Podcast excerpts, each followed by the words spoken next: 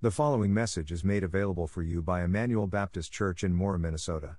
For more information, visit us online at www.emmanuelmora.com. As for us. So in, in 1 Samuel uh, chapter 1, in verse 19, this is what the, the Holy Spirit uh, tells us. Uh, the next morning, Elkanah and Hannah got up early to worship before the Lord. Afterward, they returned home to Ramah.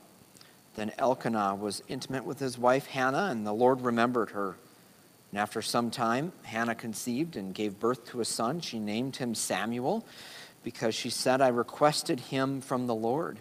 When Elkanah and his household went up to make the annual sacrifice and his vow offering to the Lord, Hannah did not go and explain to her husband, After the child is weaned, I'll take him to appear in the Lord's presence and to stay there permanently.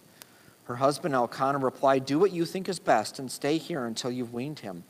May the Lord confirm your word. So Hannah stayed there and nursed her son until she weaned him.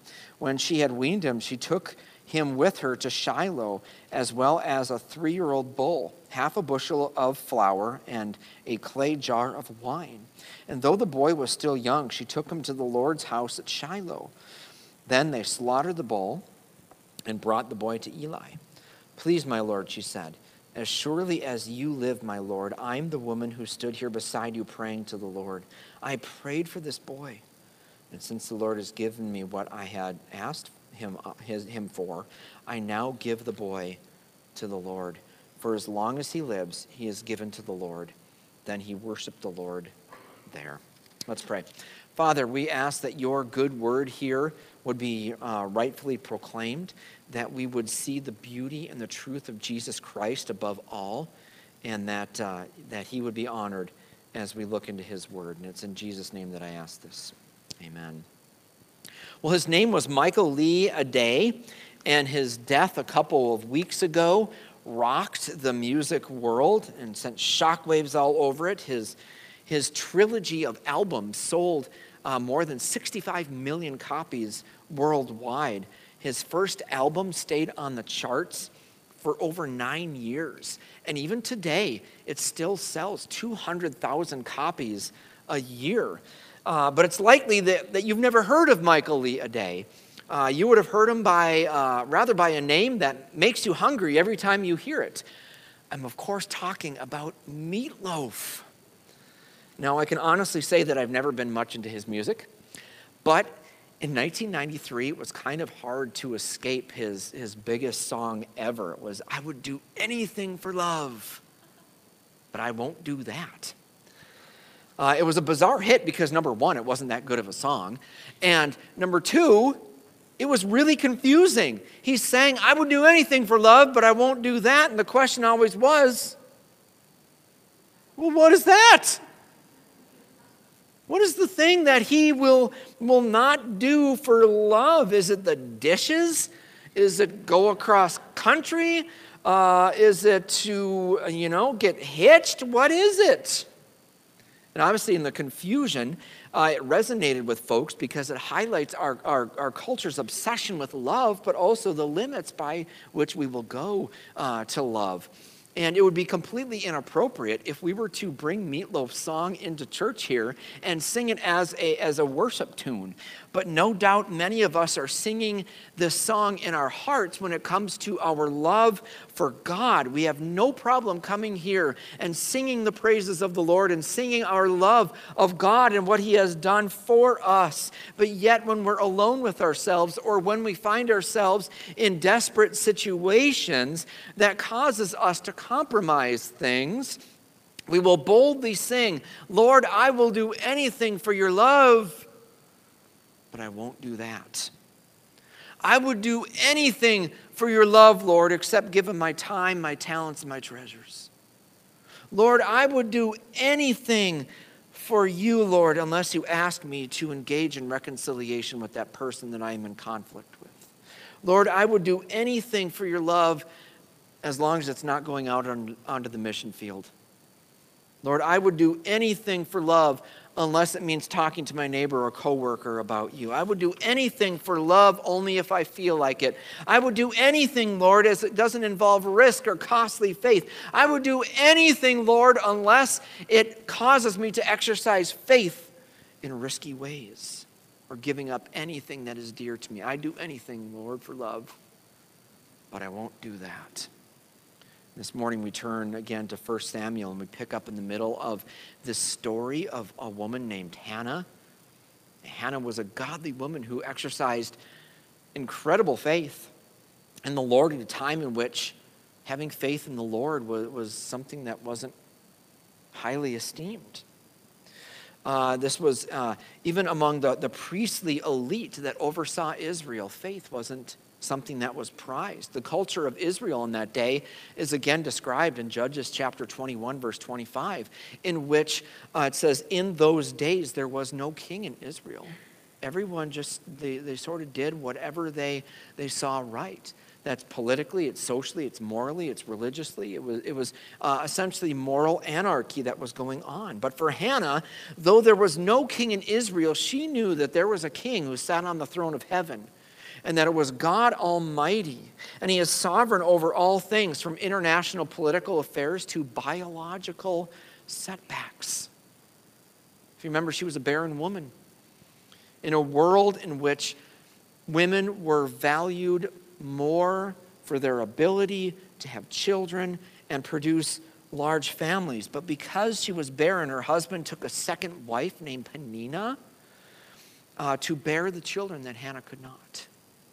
And this Penina made sure that Hannah was put in her place by, by uh, making fun of her and ridiculing her constantly.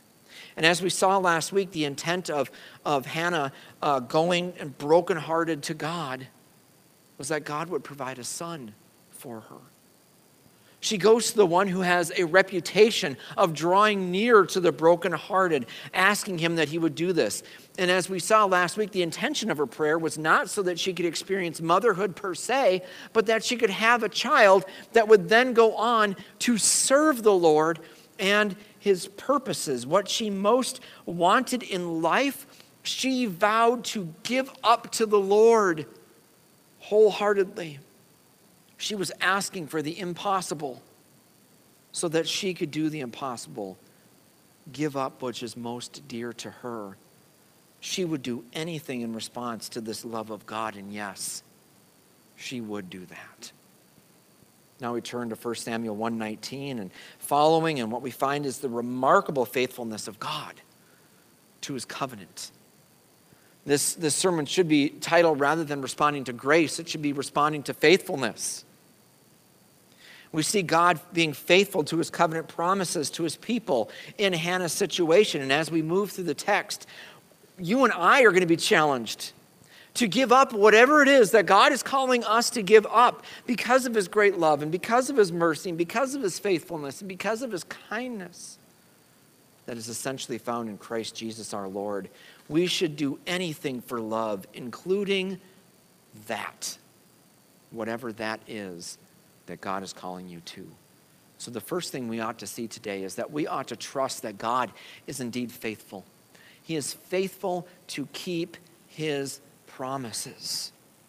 You know, Old Faithful is this uh, was the first geyser that was uh, named in Yellowstone uh, National Park. Uh, it's it's called Old Faithful because it is so uh, consistent in its eruption times. It is uh, currently um, exploding about 20 times a day, and uh, the geologists that log the eruptions of Old Faithful have gotten to the point where they can have a 90% accuracy of knowing when Old Faithful is going to erupt within 10 minutes. It's an amazing uh, predictability of its faithfulness. And if you go to Yellowstone, if you're willing to wait 45 minutes to an hour, 20, whatever it is, you're certainly going to see Old Faithful do what it does be faithful in, in, in erupting. And when we look through the Bible, one of the chief attributes of God that we find throughout all of Scripture is faithfulness. That God is faithful. And when we say that God is faithful, we are not putting it in the same category as a, a, marriage in which someone is, is faithful to their vows in marriage. That, that is true of God. But when we talk about God's faithfulness, we are pointing to the fact that he keeps his word on his promise that he is good on what he said he would do. He is faithful, like the Yellowstone geyser, to consistently come through on his promises to his people. And we find God's faithfulness to his promises in the text this morning, but not in the way that you would expect. Let's back up just a little bit to verse 9. Deeply hurt, Hannah prayed to the Lord and wept with many tears.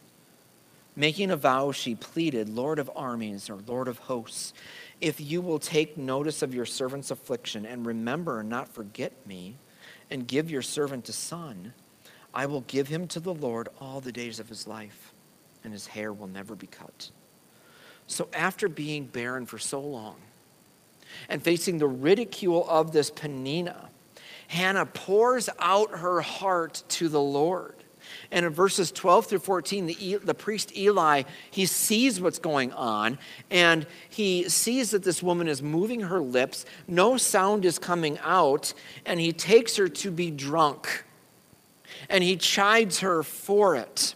And she responds by saying, No, no, no, no. The only thing that I am drunk on is grief and sorrow and sadness and brokenheartedness. I've been praying out of anguish to the Lord, she says. To which Eli in verse 17 responds prophetically, says, No, go in peace, and may the God of Israel grant the request by which you have made of him. And immediately, uh, her demeanor changes. She leaves with her head held high. And if you remember last week, um, she's in a place where many of us would be. She doesn't know if the Lord is actually going to follow through on her promises or not. But she leaves confident that if God is on her side, then God is enough. So now, when we come to verse 19, we see the Lord answering Hannah's prayer. It says this It says, The next morning, Elkanah and Hannah got up early to worship before the Lord. Afterward, they returned home to Ramah which is the, the, the shortened word of uh, the town that we find in verse 1. Then Elkanah was intimate with his wife Hannah, and the Lord remembered her. Now, now we're, we're going to push pause here for just a second because this could, this could lead to some confusion here. Um, when the Bible says that God remembered him or her, we see that quite often, especially in the Old Testament. It's not as if this individual just slipped God's mind and that he woke up one morning was like, Oh, yeah, Hannah. I was supposed to make her pregnant. Oh, that sounds weird. I was supposed to allow her to have a baby. Rather, when God remembers someone, it is an expression of God acting upon his covenant promises to his people. In this case, uh, God remembers her when the time is right says, After some time, Hannah conceived and gave birth to a son. She named him Samuel because she said, I've requested him from the Lord. Now, here's where things get wild uh, for, for you and for me. I want to suggest to you that for Hannah, God's faithfulness is not shown to her in reversing her fertility. God never promised her a baby. She may have believed Eli in verse 17, but there was no guarantee that she would conceive. In verse 17, however, God's faithfulness is shown through this pregnancy and birth to his people by providing one who would not only be the final judge in Israel, but would be the one who would be announcing the coming of the king, of whom Hannah would be a beneficiary. This vignette here is classic God work. This is God doing what he does. He is changing the world, not through the high and mighty, not through the wealthy, not through the powerful, not through the famous, but rather he is changing the world through an ordinary woman with no social clout, with no fame, nothing that would put her name in the history books, except that she displayed an extraordinary faith in God in a time in which faith is very hard to find. God showed his faithfulness to his people through a simple woman from an ordinary family to bring about this prophet named Samuel. And the story of God's working would be repeated one day in another woman who was barren. Her name was Elizabeth.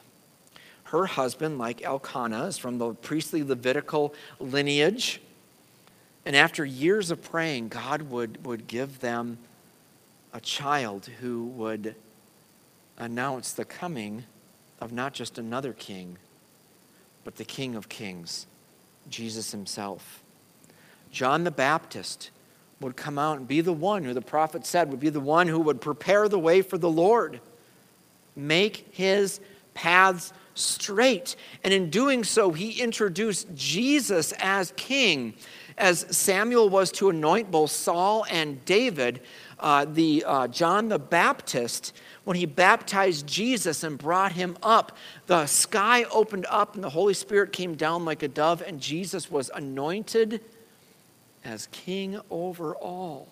And in his life, death, resurrection, and ascension, Jesus now still reigns at the right hand of God over all things. And so, what we can take from this is a reevaluation of what God's faithfulness means. God is not obligated to answer our prayers in the way that we want Him to. I don't want to make light of our prayers, and that's not what I'm. Uh, what my intention is here, but we need to realize that if God doesn't give us the go ahead, if He doesn't change our situation, or even if He chooses to end our earthly life, He is no less faithful. He is still good. Rather, His faithfulness is shown in the fact that He has come through on his promises to make a people for himself. His faithfulness is shown to us by, given, by giving Jesus Christ. His faithfulness is shown that Jesus lived the life that we couldn't live on our behalf, that he died the death that we deserved, that he rose from the dead three days later to show his victory over sin and death, and is now seated at the right hand of God, ruling and reigning over all things, chiefly shown in the church right now. His, he shows his promise that when this life is over, by faith, we get to go home. We get to be with him. God's faithful, and we would do well to trust in his faithfulness. And so, secondly, we ought to give generously in response to God's faithfulness. We need to give generously. In her prayer at the temple so long ago, Hannah made quite the vow. It was a vow that, quite honestly, I, I, I, don't know how we can even imagine it. Verse 11 Making a vow, she pleaded, Lord of armies, if you will take notice of your servant's affliction, remember and not forget me and give your servant a son. I will give him to the Lord all the days of his life. His hair will never be cut. Now, the question sort of shifts here. She's got the child. Now, is Hannah going to follow through on this promise? Because talk is cheap. What's going to happen when she holds this newborn in her arms and that bond is formed? What is going to happen when she has these few years of, of, of getting up in the middle of the night and tending to his needs? What is going to happen in her heart after that bond is formed, that she's been nursing him, feeding him, changing him, getting him ready, teaching him what the world is like, teaching him what, what God is like? There is this bond that happens between a mother and a baby that is indescribable. And yet, Hannah is saying, she's willing to give it all up for the Lord. Verses 21 and 22 gives us the answer of what she does. She is remarkably resolved to go through with this. It says, When Elkanah and all of his household went up to make the annual sacrifice and his vow offering to the Lord, Hannah did not go and explain to her husband, After the child is weaned, I'll take him to appear in the Lord's presence and to stay there permanently. There it is. Stay there permanently.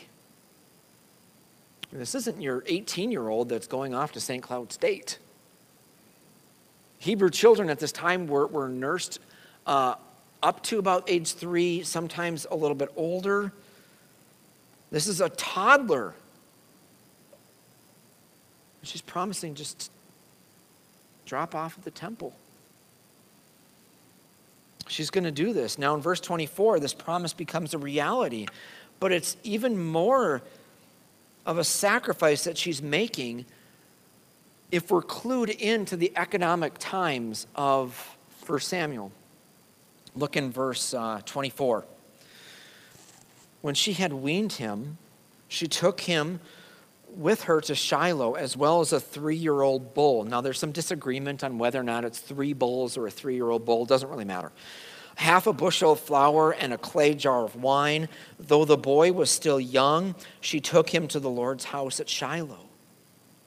Now, did you catch that? She's, she's going to go through with this. She's going to drop this kid off permanently. But she also brings a three year old bull, a half a bushel of flour, and a clay jar of wine. These aren't just things that are sitting on her shelf that she's willing to give up to the food pantry here. These items are very, very expensive. And so, not only is she giving up her son to the Lord's service, she is taking a major economic hit here. And to many of us, this is absolutely crazy. But to know who God is and have tasted and seen that indeed the Lord is good, it's a small price to pay. God has done something so marvelous in, in, in Hannah's heart that she was indeed willing to give her entire heart back to Him. She recognized that all things are from him, to him, and for him. And she says, Lord, it's all yours. my heart, my life, my son, my stuff, it's yours. And I wonder how many of us are willing to give up anything in response to the Lord's faithfulness. We ought not to forget that God didn't just give his own son to serve in the temple. He gave his son, like this three year old bull, to be slaughtered for us in our place.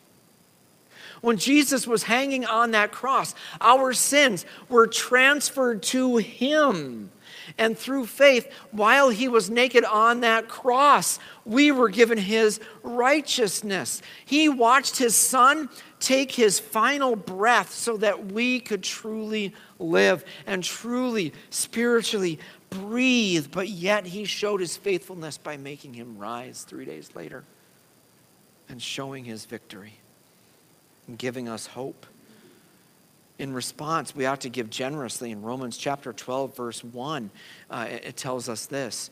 It says, by, uh, in view of the mercies of God, I urge you to present your bodies as a living sacrifice, holy and pleasing to God. This is your true worship. We show our gratefulness to God by giving up our bodies our lives, our possessions, our time, our talents, our desires, our wills, our relationships. We give up our everything because He gave us His everything. We do it not to get in with Him, but in response to the fact that He's already gotten us back together with Him through Christ. How many of us see this and yet it's hard to give up a Sunday morning more than twice a month. And yet, there are brothers and sisters throughout the world that are giving their lives in order to meet today. God is good. And everything that we have are to Him, through Him, and for Him. Let's run to generosity and out of thankfulness for His faithfulness. And third and finally, we ought to see the big picture of this. There's a big picture happening here. And this passage points to the amazing faithfulness of God, but as the passage closes out, we need to see how God's faithfulness now relates to the, the, the big picture of not only 1 Samuel, but the big picture of what God is doing throughout history. We find this beginning in verse 26. When Hannah says to Eli, Please, my Lord, she said, as Surely as you live, my Lord, I am the woman who stood beside you praying to the Lord, the one you thought who was drunk. I prayed for this boy, and since the Lord gave me what I asked him for, I now give the boy to the Lord, for as long as he lives, he is given to the Lord. Then he, probably meaning Samuel, worshiped the Lord there. Now, unfortunately, this is where the Hebrew, the, the, the English language does us a little bit of a disservice here. There is a word play uh, in which uh, Hannah is foreshadowing the near future of Israel here. And it points to God's faithfulness once again. The verb to ask in Hebrew is the word sa'al. And if we were to put that into context, uh, we would say, Since the Lord gave me what I sa'aled for, I now give the boy back to the Lord. Now, for those of us that have read ahead in the book of 1 Samuel, we know that the nation of Israel will sinfully ask or Saul for a king. And that king's name, oddly enough, sounds like the word to ask. King Saul would show up and his kingship would be a complete dumpster fire. Now, contrast that with Hannah, who Saul's for a son with the intention that his life would be dedicated to the Lord and his service. The nation sinfully Saul's for a king so that they could be like the other nations. Instead of trusting God to be their king, they want a king for themselves. And they quite literally get Saul. They get what they asked for a complete disaster. But the Lord uses it then to bring his people back through a king whose heart would be knit and united to the Lord and his ways. And we don't get we don't have to get very far to see how this principle works out in our lives every single day. God desires that we would be totally sold out to him. Every part of our lives, he desires to be sitting on the throne of our hearts and our lives to be completely committed to him and his ways. And instead of putting him where he rightly belongs on the throne of our heart, how often do we use him as a means to feed the idols that are sitting on the throne of our heart right now. It may be that God will give us Saul in our lives in order to discipline us. But his desire is to shield us from that. So then we take what Paul said in 1 Corinthians chapter 10 to heart. Whatever you do, do everything to the glory of God. When that is our heart's cry when we saw all for Christ and his beauty. When we get to that point, Psalm 27 4 is our life song. I have asked for one thing from the Lord. It is what I desire to dwell in the house of the Lord all the days of my life, gazing on the beauty of the Lord and seeking him in his temple. When we delight ourselves in the Lord, it is not difficult to give up all things for him. Because we know that all things are for him, to him, and through him. We can lose everything, even our own lives because we know that one day we're going to get it all back in Him. You see, the big picture is here that when we ask for Jesus and for Him to be on the throne of our hearts, God is delighted to answer that, uh, that prayer. Romans tells us that he did not even spare his own son, but gave him up for all of us. How will he also not with him grant us everything? So, because God has been faithful and will continue to be, we can sing, Lord, I would do anything for love. And in response, I will do that. Let's pray.